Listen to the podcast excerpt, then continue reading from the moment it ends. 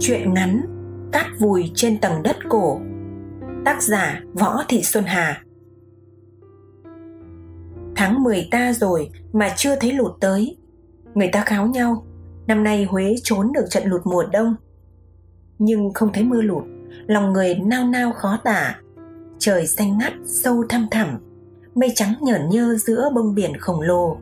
Mặt trời lên dịu dàng không e ngại. Không giận dữ Cũng không có ý định trốn chạy Bầu trời đẹp quá khiến con người phía dưới cứ co lại lo lắng. Nhỡ đâu lại sắp có chuyện gì xảy ra.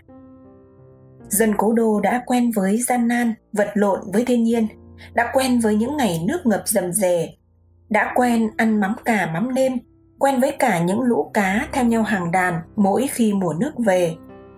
Dân làng trài lại tha hồ căng lưới sau khi biết mình đã thoát chết trong lòng nước lụt mênh mông năm nào cũng hút chết, cũng có kẻ phải từ biệt cõi trần để cống hiến cho thủy thần thêm nhân lực.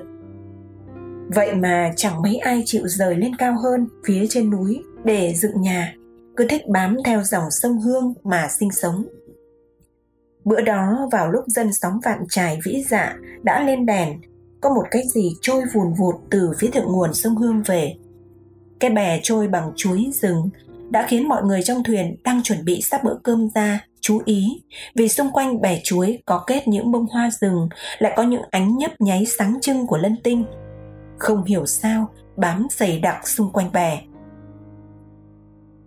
Người vạn trài ít khi vớt những thứ trôi trên sông mà không phải cây cỏ hay hoa trái của núi gửi về dòng sông nhất là lại vớt phải người đang chới với sắp đi vào nước nhỡ đâu phạm tới long thần hà bá nhưng cái bài này khá thu hút và lạ là nó trôi đến đoạn xóm trải cắm thuyền thì quay quay vài vòng rồi dừng tắp lại.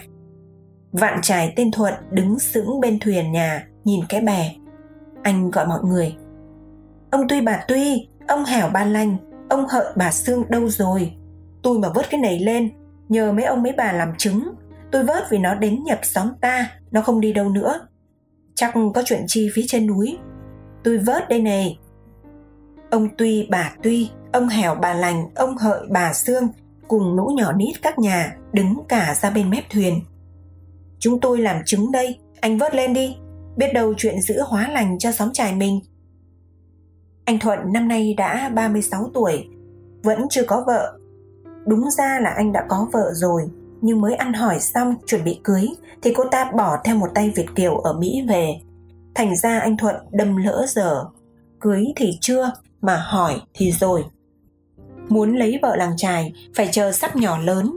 Mà sắp nhỏ lớn thì chúng vẫn cứ gọi bằng chú thuận. Lấy đứa nào cũng khó coi.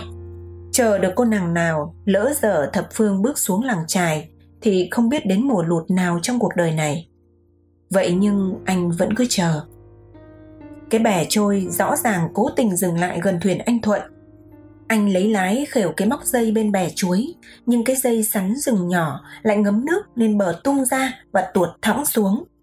Anh Thuận nhảy xuống nước bơi ra gần bè. Từ mấy cái thuyền gần, ông Tuy bà Tuy, ông Hẻo bà Lành, ông Hợi bà Sương cùng lũ nhỏ nít cứ thấp thỏm. Không hiểu sao anh Thuận khi đã bơi đến gần cái bè lại cứ đứng phắc giữa nước. Mấy người cùng lúc hỏi. Chi vậy Thuận? Cái chi đó chú Thuận ơi, cái chi đang cựa quậy và khẽ rên. Anh Thuận liền cởi phăng chiếc áo đang mặc ướt sũng trên người, ném lên cái bè chuối, rồi ngụp xuống nước lặn mất tiêu không thấy đâu. Ông Hợi nhảy sang thuyền ông Hẻo, rồi nhảy sang thuyền ông Tuy, rồi nhảy sang thuyền anh Thuận, gọi xuống nước. Thuận, lên đi coi nào. Ông Hợi cởi bỏ quần dài, nhảy xuống nước bơi ra bè. Anh Thuận cũng nhô lên, nhăn. Ông ra giúp tôi một tay, Ông Hợi nhìn thấy trên bè là một cô gái nhỏ. Cô đang mê man không biết gì. Có lẽ cô bị sốt. Cả hai lấy tay đẩy chiếc bè về gần thuyền anh Thuận. Ông Hợi bảo, chắc cho cô bé này lên thuyền của cậu. Anh Thuận hơi đỏ mặt. Làm khó cho tôi, cô ta không biết là ai, lại không có gì mặc trên người. Hay đưa sang nhà bác. Vậy thì cứ để lên thuyền cậu đã, Tôi bảo mấy bà sang giúp Chứ sang nhà tôi phiền phức lắm Vậy đi Sắm trải đêm đó thức khuya hơn thường khi họ lo giúp cô gái mặc quần áo, bón cháo và thắp hương đỏ cả xóm để khấn Hà Bá, dù biết đây không phải là người bị Hà Bá kéo. Cô gái mê man chưa hề tỉnh, người cô nóng hầm hập, bàn tay trái bị bầm dập, sưng to như ổ mối sông. Cô nhỏ xíu và có lẽ mới chỉ 16-17 là cùng. Cả xóm bàn ra tán vào. Hay anh Thuận chăm sóc rồi nhận vợ luôn, có lẽ trời xu đất khiến đem vợ tới cho anh. Anh Thuận đỏ bừng mặt, kêu. Cô ấy phải gọi tôi là chú mới đúng, còn nhỏ quá mà, dù gì cũng phải hỏi xem cô ấy là ai, nhà ở đâu, có chuyện gì mà dạt xuống đây. Anh Thuận sắp một góc thuyền để mấy bà đặt cô nằm đó. Có lẽ góc này là ấm cúng nhất. Mọi người mang sang nào cháo trứng cá, nào ly sữa để sẵn. Dặn anh Thuận khi cô tỉnh dậy thì cho cô uống ly sữa nóng rồi cho ăn cháo. Tới nửa đêm, cô gái khẽ rên rồi bật mở mắt. Cô nhìn quanh hốt hoảng. Cô nhìn thấy người đàn ông đang ngồi sững bên mép thuyền, lại nhìn thấy con thuyền đang tròng trành trên nước. Cô nhìn thấy bàn tay mình đã được băng bó và chỗ nằm thật ấm cúng. Anh Thuận hỏi, cô là ai? Ở đâu tới? Tôi, tôi cũng không nhớ tôi là ai. Đây là đâu? Sông Hương đấy, cô đang nằm trên sông. Chỗ chúng tôi là ở xóm trài Vĩ Dạ. Tôi thấy cô nằm trên bè chuối. Không mặc, cô sốt cao thì cứ nằm nghỉ đi. Mà có lẽ cô nên gọi tôi là chú. Chú tên chi? Tôi tên Thuận, còn cô? Tôi tên Chi, tên Chi, tôi cũng không nhớ nữa. Cô gái cố chống tay ngồi dậy, nhìn bàn tay bị dập sưng tấy của mình, nghĩ ngợi. Hình như tôi bị đánh rất đau, hắn đánh tôi rồi ập lên người tôi. Tôi không còn quần áo trên người, tôi mắc cỡ, tôi trúng cử lại, tay tôi bị bẻ rồi bị đập bằng một khúc gỗ.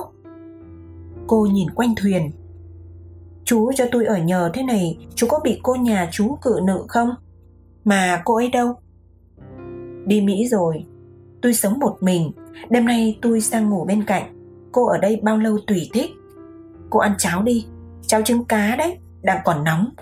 Sữa thì muốn uống khi nào để tôi đun lại cho nóng. Mấy người bà con xóm trải qua đây khi tối, họ cho cô mượn mấy bộ quần áo để trên đầu nằm đó.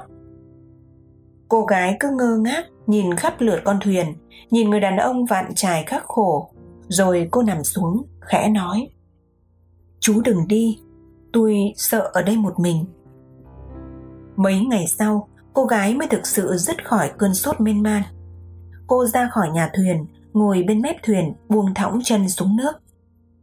Cô đã quen với những người dân vạn trải tốt bụng, những đứa trẻ nít ngoài mấy bữa đi học trên trường tiểu học lại ào về díu gian quanh cô. Chúng hỏi cô đủ thứ, nhưng cô chẳng nhớ mình là ai. Dân xóm trài dặn lũ trẻ đừng để cô đi theo lên trường học vì cô chưa thực sự khỏe.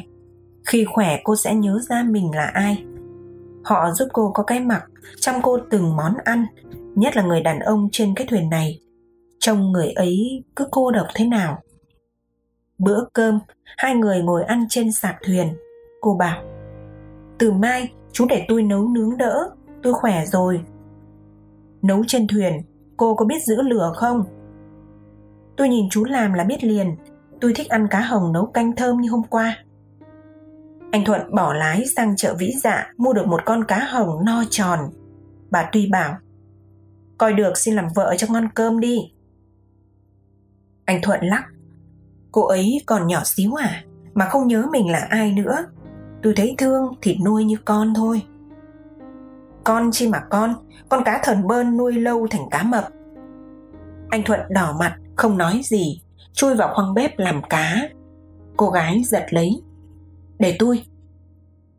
Cuộc sống có thêm người cũng vui hơn, nhưng cũng cần tiền hơn. Anh thuận hàng ngày đội cát châm cá thì thụp dưới dòng nước.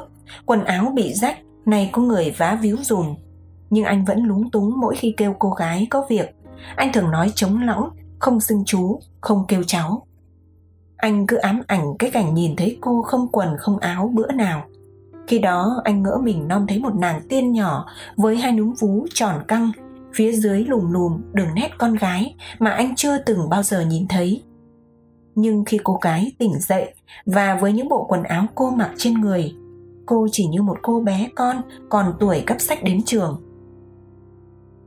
Một hôm, Thuận đội cát nhặt được dưới lòng sông một cái cặp nơ óng ánh.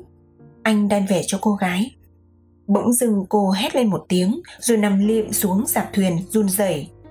Anh Thuận không hiểu điều gì đã xảy ra, không dám kêu mấy người hàng xóm sang, mà lúc này trời mới ngả sang chiều, sóng vạn trài đi theo dòng nước, theo luồng cá, chưa về.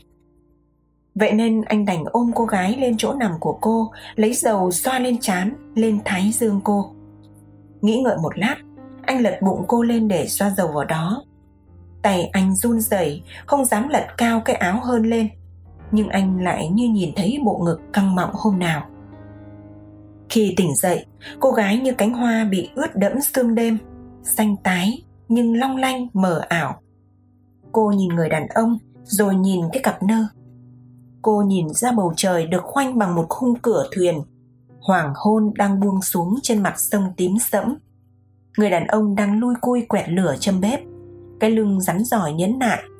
Cô bảo, Cái cặp nơ này của mẹ tôi Mẹ cô Bà ấy đâu?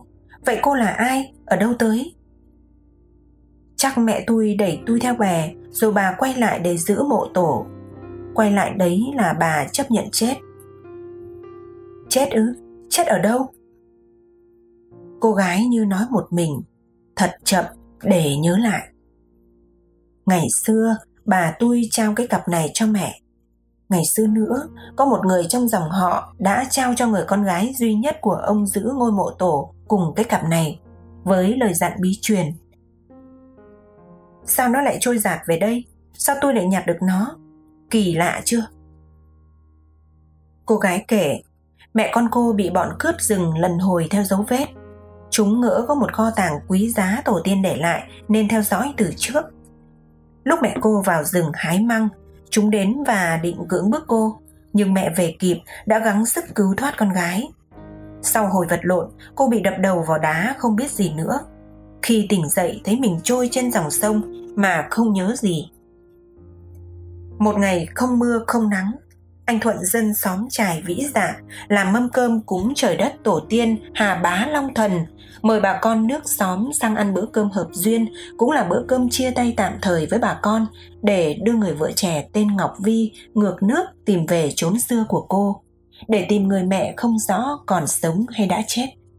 Nếu chết, cũng phải thắp nén hương cho bà, vun vén lại phần mộ rồi liệu bề ở đó hoặc về lại xóm trài. Ngọc Vi nhất định cho rằng mình đã 18 tuổi. Cô kể mẹ cô tên Ngọc Vĩnh, bà ngoại cô tên Ngọc Viên, cả nhà đều mang họ công nữ. Nhưng không ai biết cái chốn cô sinh ra và lớn lên, và tại sao cô lại giỏi chữ đến vậy. Thuyền trôi trên sông, câu chuyện mà người vợ trẻ kể với anh Thuận thế này. Ngày xưa có một người con gái tên công nữ Ngọc Vạn là cháu gọi chúa Nguyễn Hoàng bằng ông nội được gả cho vua nước chân lạp. Bà được phong làm hoàng hậu và đã làm nên những kỳ tích không anh hùng đương thời nào sánh nổi, mở rộng bờ cõi nước Việt về phía Nam. Trước khi sang nước chân lạp, nàng đã phải từ hôn với người mình yêu dấu. Tương truyền, ông này không lấy vợ. Ông xin với chúa sang chân lạp bí mật bảo vệ người yêu trong suốt cuộc đời mình không hiểu sao, ông vẫn có một người con gái nhỏ được đưa về nước Việt sau khi ông bị giết chết trên đất Trần Lạm. Nghe nói có thời kỳ sau khi vua Chay Chata II mất, bà Ngọc Vạn khi ấy mới hơn 36 tuổi đã lui vào sống ẩn giật hàng năm tại một ngôi chùa trong rừng sâu trước khi trở lại triều đình làm thái hậu. Sử chép, bà không cho người tình cũ gặp khi bà mặc áo tu hành, nhưng theo lời xưa truyền miệng thì họ có gặp nhau. Con thuyền ngược nước sông Hương chạy lên phía thượng nguồn. Đi mãi, đi mãi. Ngọc Vi kẹp chiếc cặp lên tóc, soi mình dưới bóng nước đang vỡ òa sau lái. Cô đang đi tìm lại cội nguồn của mình cùng với người đàn ông mà dường như anh đã chờ cô từ rất lâu. Cô kể với chồng rằng nơi hai mẹ con cô ở chỉ có cát vùi trên tầng đất cổ, rất nhiều cây rừng bao quanh mà tại sao ở đó lại có rất nhiều cát? Cô cũng không rõ nữa. Dưới tầng đất cổ ấy là một huyệt mộ, thực ra không chôn ai cả. Chỉ có một cuốn nhật ký bằng tiếng hán nôm, một bộ quần áo và vài thứ lặt vặt của ông cố được người lính hầu đem từ chân lạp về. Những thứ đó được táng thay cho thi thể đã thành cát bụi của ông cố nơi xứ người. Những kỷ niệm xưa chắc rằng đã nát tan cùng đất chỉ có nước việt với biên giới đã dài rộng và lớn mạnh. Chỉ có gió và nước trôi mải miết dưới bầu trời, chứa trong nó bao kỳ ảo và huyền diệu.